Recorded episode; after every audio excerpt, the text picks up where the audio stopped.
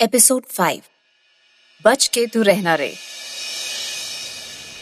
मिहिर काफ़ी देर तक रोनी को ढूंढता है। बाज़ार की हर गली में हर ठिकाने पर हर छोटे मोटे होटल सराय में। लेकिन रोनी उसे कहीं नहीं मिलता। कई घंटों रोनी की फ़ोटो आसपास के लोगों को दिखाकर उसका पता करने की कोशिश करता है। लेकिन उसे रोनी के बारे में कोई ठोस जानकारी नहीं मिलती है। वहीं दूसरी तरफ़ समीर भी बेसब्री से रोनी को ढूंढ रहा होता है। सब्ज़ी मंडी के पास समीर को रोनी की गंध अपने आसपास महसूस होती है और वो सूंघता सूंघता एक सुनसान गली में पहुँचता है। उसे रोनी की गंध और ज़्यादा महसूस होने लगती है। उसी गली में रोनी खुद को हुडी में छुपाए, कहीं छुपने की कोशिश में भटक रहा होता है। समीर तेज़ी से रोनी की तरफ़ बढ़ रहा होता है। इस बात से बेखबर रोनी आगे बढ़ता जा रहा है। अब इन दोनों में सिर्फ़ एक गली का फासला होता है। इधर समीर एक गली में घुसता है और उसी वक्त रोनी उस गली से एक दूसरी गली की तरफ़ मुड़ जाता है। समीर को रोनी की मूर्ति पर छाई दिख जाती है। वो तेज़ी से रोनी को दबोचने के लिए उसकी तरफ़ बढ़ता है। समीर जैसे ही उस गली में मुड़ता है, देखता है कि वहाँ कोई नहीं है। ना कोई आदमी, ना कोई आदमी की जात। समीर रोने की गंध सूंघने की कोशिश करता है, लेकिन उसे सिर्फ़ सब्जियों की गंध आती है। वहीं दूसरी तरफ़ सिर्फ़ समीर से एक मीटर दूर रोनी आलू के बोरे के ढेर के पीछे छिपा हुआ है। समीर बोलता है, कहाँ छुपा है तू रोनी? कब तक बच पाएगा? ये सुनकर रोनी के रोंगटे खड़े होने लगते हैं। अचानक समीर आलू की बोरियों की तरफ़ मुड़ता है। ये देखकर रोनी की धड़कनें तेज होने लगती हैं और डर के मारे वो बोरियों के पीछे सिकुड़ने लगता है। समीर एक एक कर आलू की बोरियाँ हटाता जाता है। रोनी ने पहले कभी समीर को देखा नहीं होता है और वो सोचने लगता है कि ये लड़का मुझे ढूंढ क्यों रहा है। अब बस एक बोरी रह जाती है, जिसके पीछे रोनी सिकुड़ा बैठा है। डर से कांपता हुआ मौत को अपने नज़दीक आते महसूस करता हुआ। समीर अपना हाथ आगे बढ़ाता है और आखिरी बोरी को पकड़ लेता है। ऐसा लगता है कि अब रोनी का खेल खत्म होने वाला है, लेकिन तभी एक आवाज़ आती है। ओ, हेलो, क्या नाम बताया था तुमने अपना? समीर मुड़कर देखता है, सामने मिहिर खड़ा है। रोनी भी मिहिर को वहाँ देखता है। वो चाहता है कि तुरंत मिहिर के पास जाए। लेकिन उससे पहले समीर मिहिर को देखकर कहता है समीर। समीर नाम है मेरा। जैसे ही रोनी समीर का नाम सुनता है उसे याद आ जाता है कि जब उसने अपनी डैड और माँ को फ़ोन किया था तब उन्होंने बताया था कि समीर नाम का कोई इंसान उसको बुरी तरह से ढूंढ रहा है। इसलिए वो चुपचाप वहीं बैठा रहता है। ऐसा ना हो कि उसकी वजह से मिहिर किसी प्रॉब्लम में आ जाए। उधर मिहिर समीर से पूछता है रोनी का कुछ पता चला? समीर ना में सर हिलाता है और फिर पूछता है, तुम्हें मिहिर दुख से बताता है कि उसको भी कुछ नहीं पता चला? मुझे लगता है रोनी यहाँ से कहीं दूर चला गया है। तभी समीर कहता है, कब तक दूर भागेगा? मिहिर थोड़ा हैरान होकर पूछता है वॉट यू मीन समीर कहता है, मेरा मतलब है अपने दोस्तों से कब तक दूर रह पाएगा? बहुत जल्द हम उसे ढूंढ लेंगे। मिहिर हल्का सा मुस्कुराकर सर हाँ में हिलाता है और उसके बाद समीर को थैंक्स बोलता है। समीर पूछता है, किस लिए? मिहिर कहता है, कि तुम एक अच्छे दोस्त हो, जो अपने दोस्त को ढूंढ रहे हो। नाइस मीटिंग यू रोनी सोचता है, जिसे मिहिर हमारा दोस्त समझ रहा है, वो ही हमारा दुश्मन है। जिस दिन मिहिर से मिलूँगा, उसे इस समीर की सारी सच्चाई बता दूँगा। समीर टेढ़ी मुस्कान देता है और मन में सोचता है बस एक बार वो मिल तो जाए। कब से अपनी प्यास मिटाने के लिए बेकरार हूँ। पहले उसको, उसके बाद तुमको अपना शिकार बनाऊँगा। मिहिर गुड नाइट बोलकर वहाँ से चला जाता है। समीर भी गुड नाइट बोलकर दूसरी तरफ़ निकल जाता है। अपने दोस्त मिहिर को खुद से दूर जाता हुआ देखकर रोनी की आँखें भर आती हैं, पर वो कुछ नहीं कर पाता।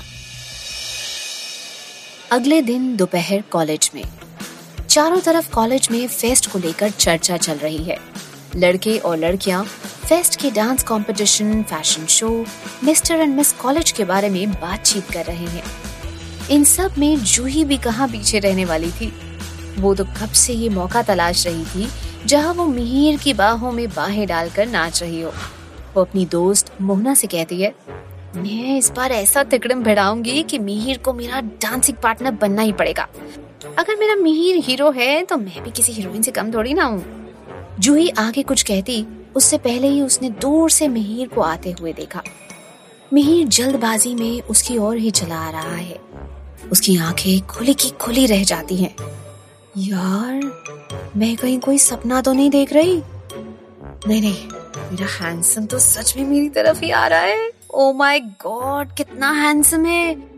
मेरी ही नज़र न लग जाए। थू थू थू।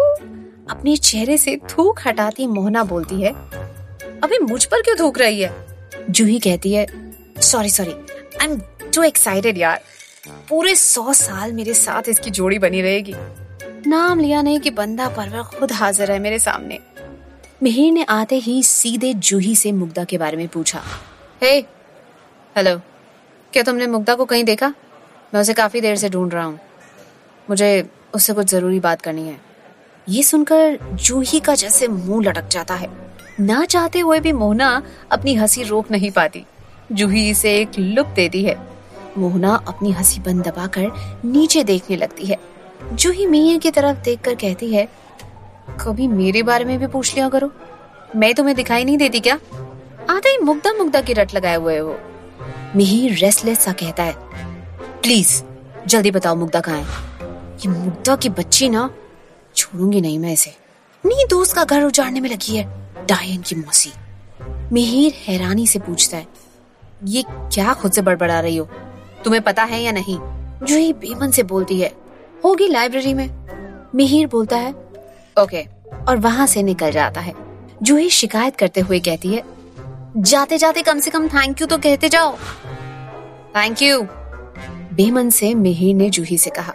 तभी जूही प्यार से बोली okay I love you too जो मिहिर को सुनाई नहीं देता। तभी मोहना बोली आई थिंक इन दोनों के बीच ज़रूर कोई हैंकी पैंकी चल रही है। तभी झट से जूही बोली, चुप कर, कुछ भी बोलती है। मेरे रहता ऐसा कुछ हो ही नहीं सकता। इसलिए तो मैंने मिहिर से झूठ कह दिया कि मुग्धा इस वक्त लाइब्रेरी में है। जूही चौधरी से ज़्यादा होशियार पूरे शिमला में कोई नहीं है। कुछ चाचा चौधरी भी नहीं। उधर मुग्धा कॉलेज में मिहिर से छिपकर बचने की कोशिश कर रही थी, क्योंकि वो जानती थी कि मिहिर से सामना होने पर उसे कुछ ना कुछ मिहिर को बताना ही पड़ेगा। ऐसे में मिहिर को उसके परिवार पर भी डाउट हो सकता है। वैसे भी मिहिर पहले से ही रोनी को लेकर उस पर शक कर रहा है। वही मिहिर काफ़ी बेसब्री से मुग्धा से बात करना चाहता था। वो पूरी लाइब्रेरी में मुग्धा को ढूंढता है, पर वो नहीं मिलती। तभी मिहिर को मुग्धा एक क्लासरूम में बैठी दिखाई देती है और वो बाहर खड़ा होकर उसके लेक्चर खत्म होने का इंतज़ार करता है। अस्ताना सर के लेक्चर के खत्म होने के बाद जैसे ही मुग्धा क्लासरूम से बाहर निकलती है, मिहिर मुग्धा को उसके हाथों से पकड़कर अपनी ओर खींच लेता है। मुग्धा को एक ज़ोर का झटका लगा, जिससे मुग्धा लड़खड़ा जाती है और मिहिर की बाहों में गिर जाती है। उस वक्त मिहिर मुग्धा के बेहद करीब होता है। और दोनों की गर्म साँसें एक दूसरे को महसूस होती हैं। दोनों की आँखें एक दूसरे से जा मिलती हैं। कुछ देर के लिए मानो सब कुछ थम सा गया हो उस पल मिहिर को मुग्धा के बालों से आती एक भीनी सी खुशबू महसूस होती है सब लोग ये नज़ारा हैरान होकर देख रहे होते हैं और कई लोग अपनी आँखें तक इस बीच झपकना भूल जाते हैं वहीं जूही जो इस वक्त बोतल से पानी पी रही थी ये देखकर पानी उसके मुँह से उसके कपड़ों पर छटक जाता है। What the hell? जूही ज़ोर से चिल्लाई। अबे, तेरी तो मैं बेस्ट फ्रेंड होकर मेरा ही पत्ता काट रही है। अभी बताती हूँ तुझे। ये कहते हुए जूही जल्दी से उनकी ओर बढ़ने लगती है। मिहिर बिहेव योरसेल्फ सब लोग हमें ही देख रहे हैं। हाथ छुड़ाते हुए मुग्धा ने मिहिर को घूर कर कहा। मिहिर तो जैसे मुग्धा की खूबसूरत आँखों में ही खो गया था। उसे शायद कुछ सुनाई ही नहीं दे रहा था। मिहिर, सुनाई नहीं दे रहा क्या तुम्हें? मुग्धा ने इस बार थोड़ा और ज़ोर से कहा हाँ मिहिर वापस अपने होश में आता है। मुग्धा मुग्धा मुझे कुछ ज़रूरी बात करनी है, कल के मिहिर आगे कुछ कह पाता, उससे पहले ही जूही दोनों के बीच आकर खड़ी हो जाती है। बहुत हो गया तुम दोनों का लैला और मजनू का खेल। चल मिस शिमला चल कैंटीन में, मैं तेरी खबर लेती हूँ। मुग्धा, मिहिर मुग्धा का नाम लेकर भी नहीं ले पाया, क्योंकि सभी लोग उसकी तरफ़ खोर कर देख रहे थे। वहीं कैंटीन में आकर जूही क्रिप करने लगती है। मुग्धा, तू क्यों मेरे प्यार की दुश्मन बन रही है? डायन भी सात घर छोड़कर वार करती है, और तू अपनी ही दोस्त को बर्बाद करने पे उतारू है? ये क्या नाइन में टक्कर चल रहा था, मेरे मिहिर और तेरे बीच? मैंने कुछ नहीं किया, जूही। तेरा मिहिर ही मेरे पीछे पड़ा है। मेरा उसमें कोई इंटरेस्ट नहीं है। मैंने बताया था ना तुझे। मुक्ता ने आँखें बड़ी बड़ी करते हुए कहा अच्छा कुछ नहीं है तो चिपटी क्यों थी उसके साथ? आँखों में आँखें डालकर तो ऐसे खड़ी थी जैसे तू जूलियट है और मेरा मिहिर तेरा रोमियो। तूने मुझसे वादा किया था ना? मेरे मिहिर से दूर रहेगी। याद है ना वादा? हाँ याद है। मुग्धा ने प्यार से जूही से कहा, ठीक है ठीक है। आखिरी बार तुझे माफ़ कर रही हूँ। अगली बार बिल्कुल नहीं करूँगी। चल अभी फेस्ट की तैयारी भी करनी है। जल्दी जल्दी लंच खत्म करके मुग्धा का हाथ लगभग खींचते हुए जूही ने कहा, मिहिर, मुग्धा से कल रात हुए सारे मामले के बारे में आराम से बात करना चाहता था, क्योंकि उसे इस बात का डाउट था कि जिन अजीब, भयानक लोगों ने उस पर पिछली रात जंगल में हमला किया था, रोनी को गायब करने में भी उन्हीं लोगों का हाथ हो सकता है। लेकिन मुग्धा से बात ना हो पाने की वजह से मिहिर अपने डाउट्स क्लियर नहीं कर पा रहा था। वहीं दूसरी तरफ़ दहशत से भरा रोनी अपनी माँ को फ़ोन करता है। Hello, mummy. मैं रोनी बोल रहा हूँ। अपने बेटे की आवाज़ सुनकर आशा जी की ममता का सब्र टूट जाता है और वो रोते हुए कहती हैं, बेटा, मेरे रोनी, तू घर आ जाना। हम तेरे बिना नहीं रह पा रहे। अपनी माँ को इस तरह रोता हुआ देखकर रोनी की आँखों से भी आँसू बहने लगते हैं। हाँ मम्मी। मैं जल्दी घर आ जाऊँगा। मैं बिल्कुल ठीक हूँ। आप प्लीज़ रोना बंद करो। नहीं, रोनी। अब मुझसे नहीं रहा जा रहा। तुझे मेरी कसम है। बस तू घर आ जा। तेरे पापा अपने आप सब संभाल लेंगे। तुझे कुछ नहीं होगा।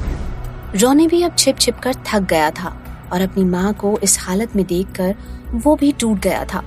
ठीक है, मम्मी। मैं आ रहा हूँ घर। अपनी माँ से वादा कर रोनी फ़ोन रख देता है। समीर जो कि कॉलेज में अपने दोस्त के साथ है, उसे अचानक से कुछ महसूस होता है। वो पलट कर देखता है और कस कर सूंघता है। उसे रोनी की गंध महसूस होती है। उसके चेहरे पर एक टेढ़ी, हल्की मुस्कान आ जाती है। हल्की हल्की शाम अब होने लगी थी। मुग्धा कॉलेज के गेट के पास होती है, जब उसे एक अननोन नंबर से कॉल आता है। फ़ोन करने वाला शख्स काफ़ी जल्दबाजी में सुनाई दे रहा होता है और उसके साथ ही फ़ोन पर गाड़ियों का शोर भी सुनाई दे रहा होता है। हेलो? हेलो मुग्धा मैं रोनी बोल रहा हूँ। मेरी माँ मुझे लेकर काफ़ी टेंस है। वो बहुत रो रही है। मैं घर वापस आ रहा हूँ। रोनी जल्दी जल्दी बोलता जा रहा था। मुग्धा की आँखें शौक में बड़ी हो जाती हैं। वो तुरंत बोलती है यहाँ तुम्हारी जान को खतरा है। प्लीज़ मत आओ। रोनी? रोनी? नहीं। लेकिन शायद रोनी ने बिना मुग्धा की बात सुने जल्दी से कॉल डिस्कनेक्ट कर दिया। मुग्धा तुरंत कॉल बैक करती है, लेकिन रोनी का नंबर नहीं लगता। वो बेचैन हो जाती है। मुग्धा के लाख मना करने के बावजूद भी रोनी वापस से अपने घर आने के लिए निकल चुका था। मुग्धा ने शहर से जाते वक्त रोनी को मना किया था कि उसे यहाँ किसी भी हालत में वापस नहीं आना है, चाहे जो भी हो जाए। लेकिन माँ की ममता के आगे मुग्धा की वार्निंग जैसे फेल हो गई थी। मुझे जल्द से जल्द रोनी से मिलकर उसे कैसे भी करके वापस भेजना ही होगा। मुक्ता ने खुद से कहा। उसी वक्त पास मौजूद एक साया खड़े खड़े ये सारी बातें सुन रहा था, जिसे रोनी का पिछली कई रातों से इंतज़ार था। क्या मैंने मुक्ता को रोनी का नाम लेते हुए सुना? मिहिर जो मुग्धा से कुछ ही दूर खड़ा था, उसने भी ये बातें आधी अधूरी ही सही, लेकिन सुन ली थी। मुग्धा जल्दी जल्दी कॉलेज से निकल गई। वही मिहिर भी रोनी का नाम सुनने की वजह से मुग्धा का पीछा करने लगा। लेकिन जैसे ही मिहिर अगले मोड़ पर पहुँचा, उसे मुग्धा कहीं भी नज़र नहीं आई। अरे, ये अभी तो यही थी। इतनी जल्दी कहाँ चली गई? मुझे कैसे पता चलेगा कि ये कहाँ गई है? मुझे रोनी के पापा आलोक, अंकल और पुलिस ऑफिसर दुर्गा प्रसाद से इस बारे में बात करनी चाहिए। वहीं कॉलेज से निकलने के बाद मुग्धा सीधे बस स्टॉप पहुँच गई। अब पूरी तरह से शाम हो चुकी थी। अंधेरा छाने लगा था। वहीं एक साया कॉलेज से निकलने के साथ ही मुग्धा का लगातार पीछा कर रहा था। अब देखता हूँ कैसे बचेगा मेरा शिकार। क्योंकि शिकार खुद शिकारी के पास चल कर आ रहा है। इतना कहकर वो साया बस स्टॉप की ओर बढ़ गया।